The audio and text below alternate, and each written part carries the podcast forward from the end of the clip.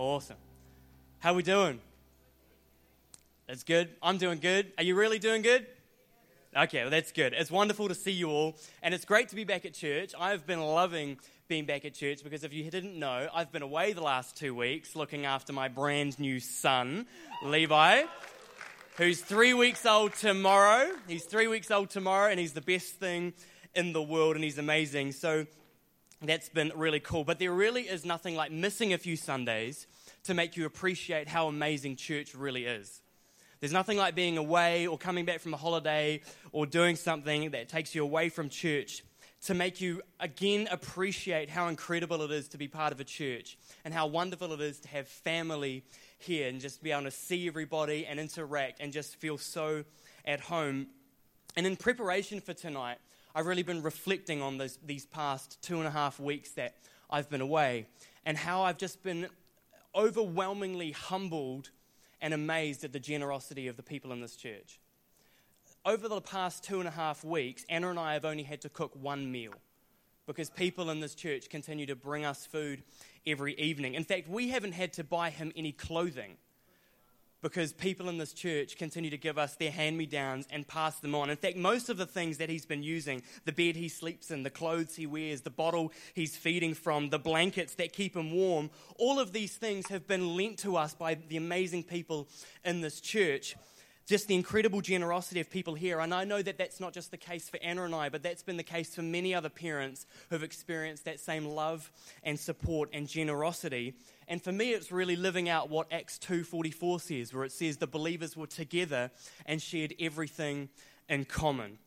It is an amazing thing to be part of a church. It is an amazing thing to be part of a church. Never, ever take it for granted. Never, ever take it for granted how wonderful the church is. Yes, it can have flaws. Yes, it can have its faults, but at the end of the day, the church is full of loving, kind, generous, supportive, and compassionate people, and your life is always going to be better off when you have those people in your life. Your life is going to always be better off when you are surrounded by those kinds of people. And we live in a nation where we can do that freely. We don't have to worry about being oppressed or persecuted from the government or for anything else. Please never take for granted how incredible the church really is. And this ties into what I want to talk about tonight because one of the reasons the church is full of these kinds of people is because these people have responded to God. These people have responded to God, but not only that, their response to God influences the way they interact with other people. Their response to God has an impact on the way they live their lives, the way that the actions they have, the way they talk, and the way they deal with the people around them. We've been talking about respond for the last few months. But it's important to remember that our response to God must always lead us to have an impact on others.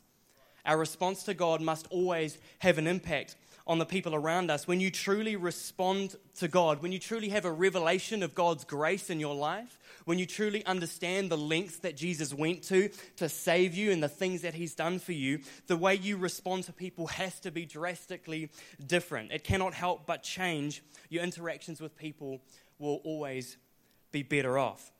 Our response to God has to dictate our response to others. And so, to look at this a little bit further, I'd like you to turn with me to Luke chapter 19. Luke chapter 19, we're going to look at the first 10 verses because in this passage is a man named Zacchaeus. A man named Zacchaeus. So, I want to start up at verse 1. Jesus entered Jericho and was passing through. A man was there by the name of Zacchaeus he was a chief tax collector and was wealthy. So, in the first two verses, we're introduced to the two key people in our story Jesus and Zacchaeus, and we're told a couple of key things about them. The first thing we're told is Jesus was in Jericho and he was passing through. He was passing through. Jesus was actually on his final trip back to Jerusalem before being crucified.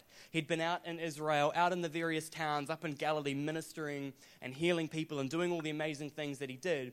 But Passover was coming up, and so it was time for him to return to Jerusalem, where he would eventually be crucified. And so on his way back, he was passing through Jericho.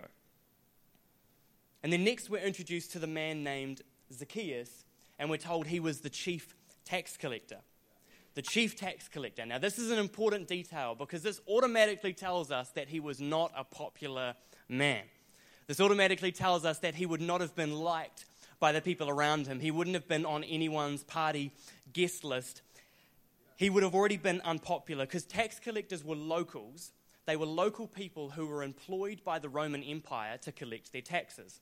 They were employed by the Roman Empire to collect taxes that they had to send back to Rome to pay for the roads, to pay for the army, to pay for the oppression that was upon the people that were under them. And so they were given a fixed amount of money. They were given a target of money that they needed to collect that they had to send back to Rome. They were given an amount that they had to give back, and they would send that. But no one else knew the amount that they had to collect. So the tax collectors were able to collect above and beyond that amount, and anything above and beyond that amount that didn't go to Rome, they were able to pocket for themselves. They could pocket for themselves. So the tax collector literally made their living by cheating their countrymen, by cheating their fellow people. But then we're also given a second part to that sentence which says, and he was wealthy. And he was wealthy.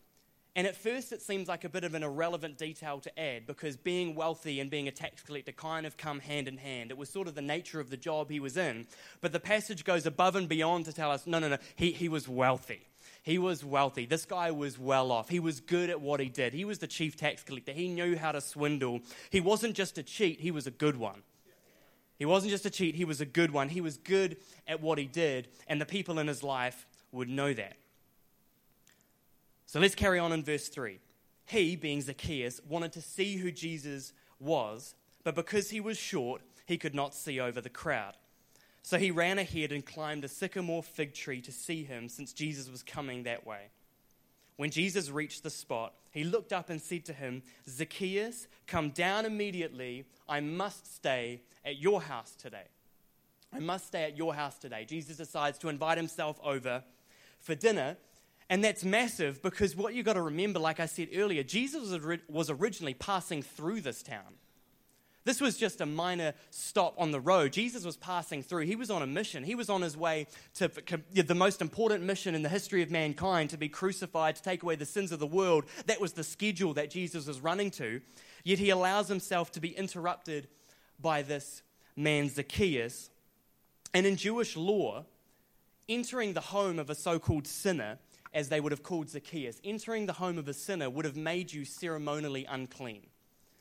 It would make you unclean. It would make you impure. So Jesus is doing more than just inviting himself over for dinner. Jesus is saying, Zacchaeus, I'm looking past your faults. I'm, I'm, willing to get my hands dirty. I'm willing to look past your mistakes, to look past your history, to look past the things that you've done because I want to be involved in your life. Jesus is not made impure by sinners, Jesus makes sinners pure.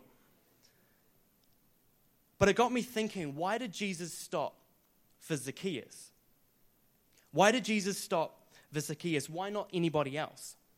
We're told that there was a crowd there. There was a great crowd. Zacchaeus couldn't even get through it. There would have been hundreds of people for Jesus to choose from if he really needed somewhere to stay. What was it about Zacchaeus that caught Jesus' attention? And I think that it was because out of all the people in that crowd, out of all the people that we're told about in that crowd, Zacchaeus went to the greatest length to position himself to be close to Jesus.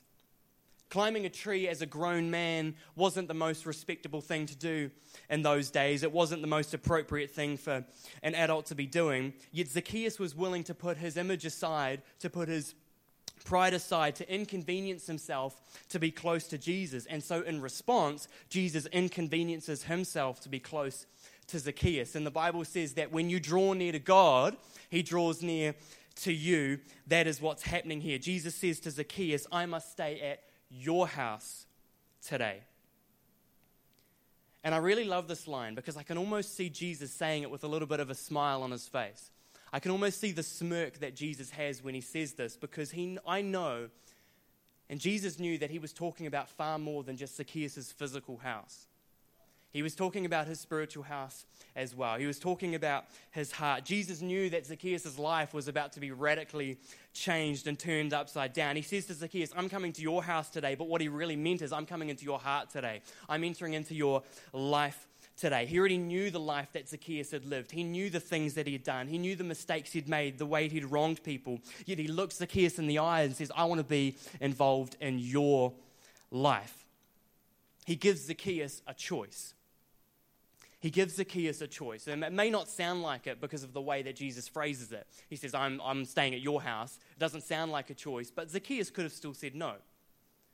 He could have still got out the other end of the tree, walked away, locked his door. He didn't have to allow Jesus into his home. But the next verse says, He came down at once and welcomed him gladly. He came down at once and welcomed him gladly. His response was yes. His response was yes. This was Zacchaeus' response to Jesus. He welcomed him gladly, welcomed into his home, welcomed him into his heart and into his life. And then carrying on in the passage, it says, All the people saw this and began to mutter, He's gone to be the guest of a sinner. But Zacchaeus stood up and said to the Lord, Look, Lord, here and now I give half of my possessions to the poor, and if I have cheated anybody out of anything, I will pay them back four times the amount. My first thought is, man, how loaded is this guy that he can pay people back four times the amount? But that's not relevant to the story. Jesus says to him, Today salvation has come to this house. Today salvation has come to this heart, to this life, because this man too is a son of Abraham. For the Son of Man came to seek and save the lost. So now we see that Zacchaeus' response to others has changed. The way Zacchaeus deals with people is now different to how it was before. He's gone from living a life of greed to now living a life of generosity. He's gone from living a life where it was all about him to now a life where he's willing to put others before him and actually make sacrifices for the people around him. Zacchaeus' response to God was now impacting the way he responded to others. Our response to God is made evident by the way we interact with other people. It's made evident by the way we deal with each other. You see, Zacchaeus had already experienced the grace of God before he gave away his possessions.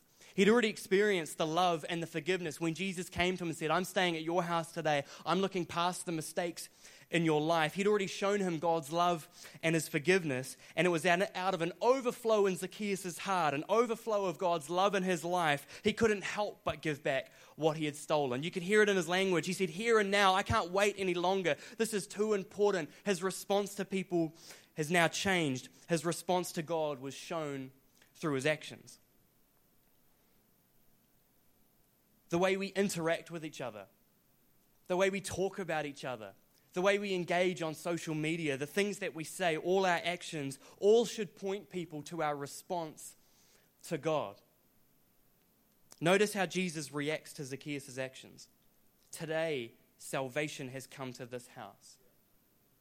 Jesus isn't saying that because Zacchaeus gave away all his possessions to the poor, that he's now saved.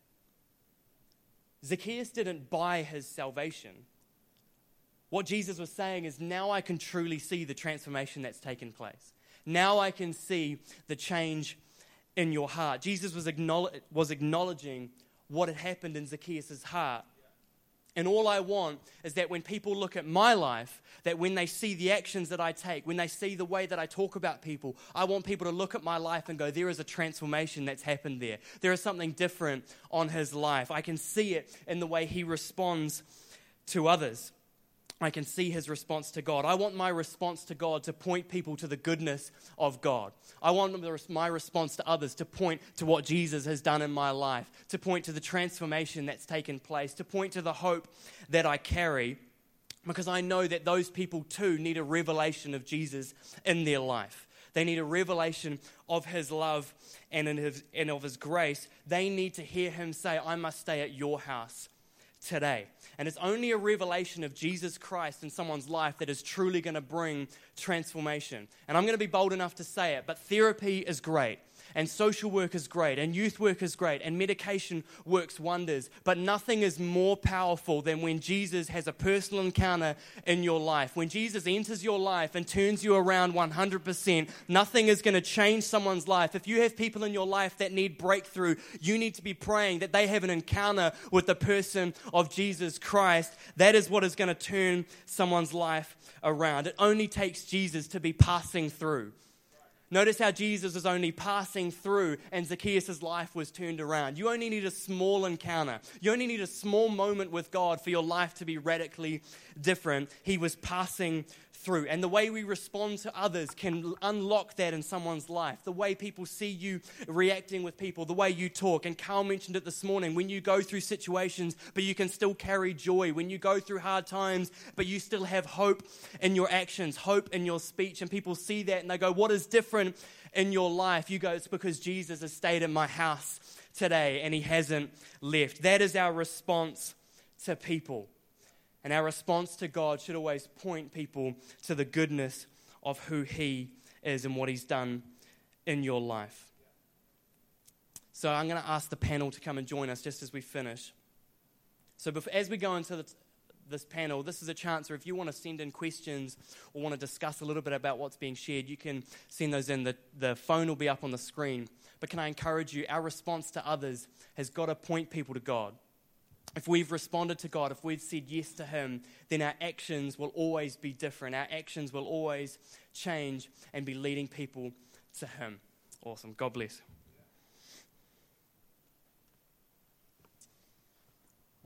Hey, so welcome, guys. How's it going? Good. It's good. Good. Good. Ooh. good. Good. I'm really good. awesome. So, hey, as Jono mentioned, um, this is our time where we get to have a little bit of a chat around some of the stuff that Jono shared and sort of talk about some of the personal application side of it. Uh, so, tonight on the panel as well, we have Carl and we have Jono. Would you guys like to tell us a little bit about yourselves briefly? Introduce yourselves. Well, uh, well, I'll tell you about Carl. Uh, no, I'm I'm I'm Jono. I um one of two. But I'm Jono. We're not super original around here. It's okay. it does say Jono squared on the office door, so it'll work. Um, no, I'm Jono. I'm the one of the youth workers at Riccarton Primary. Um, have been doing that for oh, a term and a bit, two terms and a bit now, um, and, and made my way out from Christchurch and have been here since about May last year. So yeah. Hawke's Bay. What did I say? Christchurch. Oh, close. um, Hawke's Bay. It's a good upgrade. Yeah. Yeah, yeah. I mean, coast towns, it works. Um, with no direction on what you want me to say about who I am, this is open, right? So, yep. my claim to fame is I'm married to Angela Crocker. That's good. I, I have two awesome kids, mm-hmm. and I've been saved in the, I was saved in this church when I was 17, and I've been here ever since. And today I turned 40, so that you can work yeah, that out. Happy birthday! Happy birthday! It's exciting. What else do you want to know? Yeah, that's good. Well, should we maybe should we maybe start here? So you said you got saved when, when you were seventeen. Some people will be a little familiar with your story, and some won't. How has how has it changed from when you? How did you treat people when you were sixteen to now forty? And what Jesus has done in your life, is it the same? Is it different? Is it? How do I treat people? Yeah. How has wow. your encounter with God? How has your encounter with God shaped how you how you treat people? How much time do we have? Um, it's radically different. So oh, I've got to try and get this into a time frame that everyone else gets something to say. But uh, I got saved when I was 17, right? And so I knew instantly that Christ had justified me. I was justified. But sanctification was a, has been a long and still is a journey in my life. Let me say that. So when I was 16, uh, people had hurt me and affected my life in, in numerous ways, in major ways, in my childhood. And so my response to people was one of no one gets in, no one gets close. Uh, if anyone steps into my space and shouldn't be there, I'll make sure that they're pushed out of my space, uh, both verbally and physically. Uh, and so I was full of anger and hatred uh, and pain, uh, and I was suicidal and depressed. Uh, that was me at 16. At 17, I got saved. I was still the same person. I'd embraced God. I, I shared it this morning if you were here. I, would embraced God and I realized God was real and I fell in love with God. I found God easy to love, but people I still found really difficult because God hadn't hurt me, but people had. And so that was a journey. That's a journey of sanctification. And I'm, st- I'm still on it to some degree, but recognizing what God has done for me is what has helped me recognize how to love other people.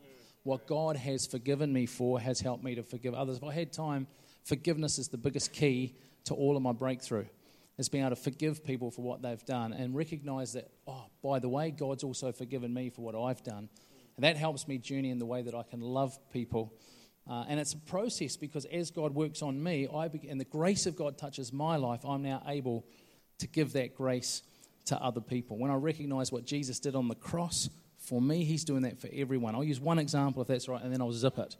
Uh, my, my father, I, I won't promise that, but I'll say that.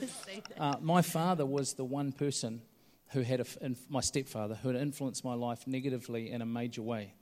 Uh, and it was a huge process for me to go on to forgive him and to work through what he had done to me. And it was a revelation for me that God died on the cross for me, but he also died on the cross for him. Wow.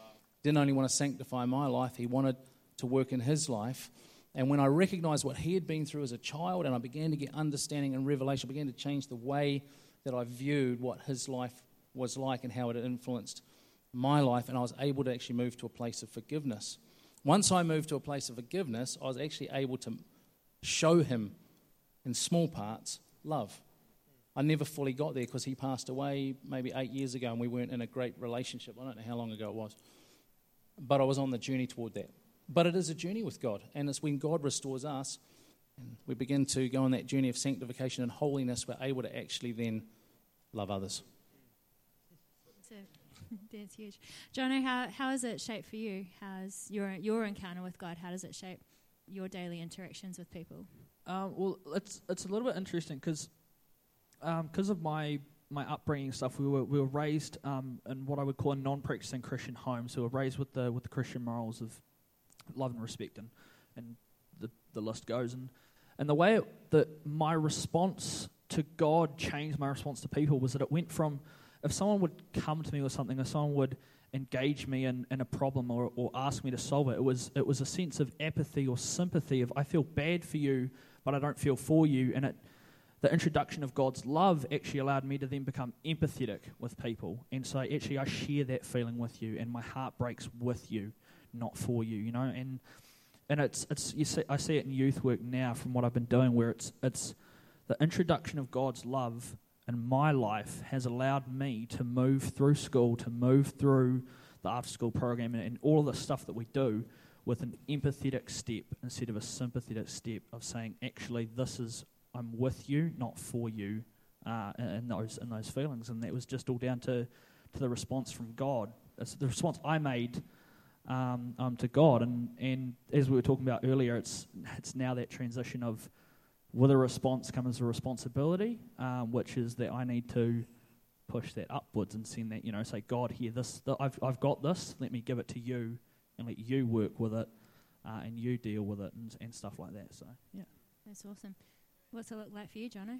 Yeah, well, I mean, I was I was really blessed um, with an amazing upbringing. So I, I wasn't really one, um, at least I don't think so. I wasn't one to treat people too badly when I was a child. Um, so I hadn't I didn't have a big um, transformation in that. But really, really, my my biggest change was um, in the way that I was able to sacrifice for other people.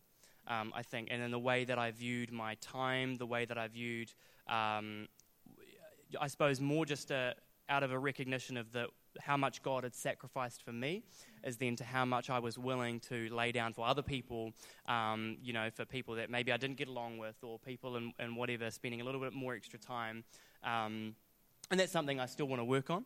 But I think for me, that was one of the biggest things in realizing, man, even the people that maybe treat me, ba- treat me badly, um, or the people that I don't get along with, they still deserve my time, they still deserve my attention and my love. And so um, for me, it was more of a round of what am I going to do with what I've been given to, to then give on to other people. So, how do you guys keep it fresh and, and keep this, this love and this compassion towards people growing? How do you continue to see it develop in your life? What, is, what has been some, I guess, what have been some things that have been important to you guys in making sure that you know, that you continue to do this because it, it can get really hard and it can get really challenging sometimes. Um, yeah, it, it's it's one of these things where uh, it's a it's a personal step that we have to make of of as I was saying, like you've got to if if you're taking this stuff and and people are asking you for that that signal of response of how do we respond or what are, what's is, what's different about you and and stuff like that. If if we wear that, we've got to you know we've got to push them and that well not push them, but you know we've got to lead them in that right direction of, of going, you know, the response is there and, and kind of leading them down the path. And um, I'm losing where I'm going with this. But yeah, just kind of getting that, just leading them down the path, yeah. Shall I pick up on the path you're Yeah, leading yeah, down? That'd be awesome. Um, you know, for me, I think empathy is a great word. I look at people's brokenness and I see my own brokenness. Uh, I see even my past, my journey, and I guess for me, that's where my heart is moved for people. I, I had someone share with me, I can't remember who it is, but they're possibly in the front row because that's where I hear from. But uh, if you don't stay soft before God and soft towards people, God will take you through another storm in order to make sure that you do. Uh, and I thought, I thought on that and thought, am I, am I naturally caring? I am to a degree, but it's what I've been through in my life that gives me a deep sense of empathy for others. Now, not everyone goes through that, but I think when you spend time in, with God, in the presence of God, uh, as I said this morning again, time in His Word, time in His presence, uh, you receive the heart of Christ for people. You, you receive that revelation. I forgot to unzip, by the way. Um, so that's for me. That's that's just the reality. And it sounds cliche, and it sounds just yeah, that's the Christian thing to say, but actually that's the reality. Yeah, no, it's massive. It's the same. I was going to say the same thing. It's it's the spending time with God, the spending time in His Word, because it is. It's about being on mission. Because actually, the way we respond to others, at the end of the day, we want to we want to lead people to Christ, um, and we want people to experience. For me, that's the thing. It's I, I, I want people to experience the hope that I have. Really, is the biggest thing. Is I have this I have this hope and this joy in my life, and I see so many people uh, who are just so hopeless and I, and I know that there's, there's so much more. Like at, at youth, um, the past two years, we've, we've um, tried to use John 10.10, where Jesus says, I've come that you might have life abundant, and in the sense that there is a hope that Jesus has for you and for, for young people. And so, really, the way I respond to others is, man, I, I, I want them to, to feel this hope, but I can only carry that if I've got if I if I've got the mission of Jesus in my heart, and if I'm spending time with Him and being reminded every time of it's actually about these people. And, and faith is, can I just say this before you stop it, because I, I knew you were about to stop it. Um, the journey of transformation for all of us is both spirit, Holy Spirit, and people. I, I, God's used both. I know you say that's Holy Spirit led all of it, and it, and it is. But I think the Holy Spirit does a work in us, but God sends wonderful people into your life to also say, hey, hang on a minute. Have you thought about the way you spoke then and how that sounds to people or how you made that person feel in this situation? So, so mentoring, fathering, uh, leadership are really, really valuable in this trans- or sanctification, transformation, and also in the fact that we hold each other accountable to how we treat people. Really important. Totally. We can only lead people if we've learned the way, can't we? And hope we, you know, our hope and our prayer is that people would look at us as a faith community and see how we how we love and how we treat people even within this and how we grow each other and something that points to, to God's love and compassion as well. Like, cool, awesome. Thanks so much, guys. Hey, Jono, would you pray for us as we as we close this off?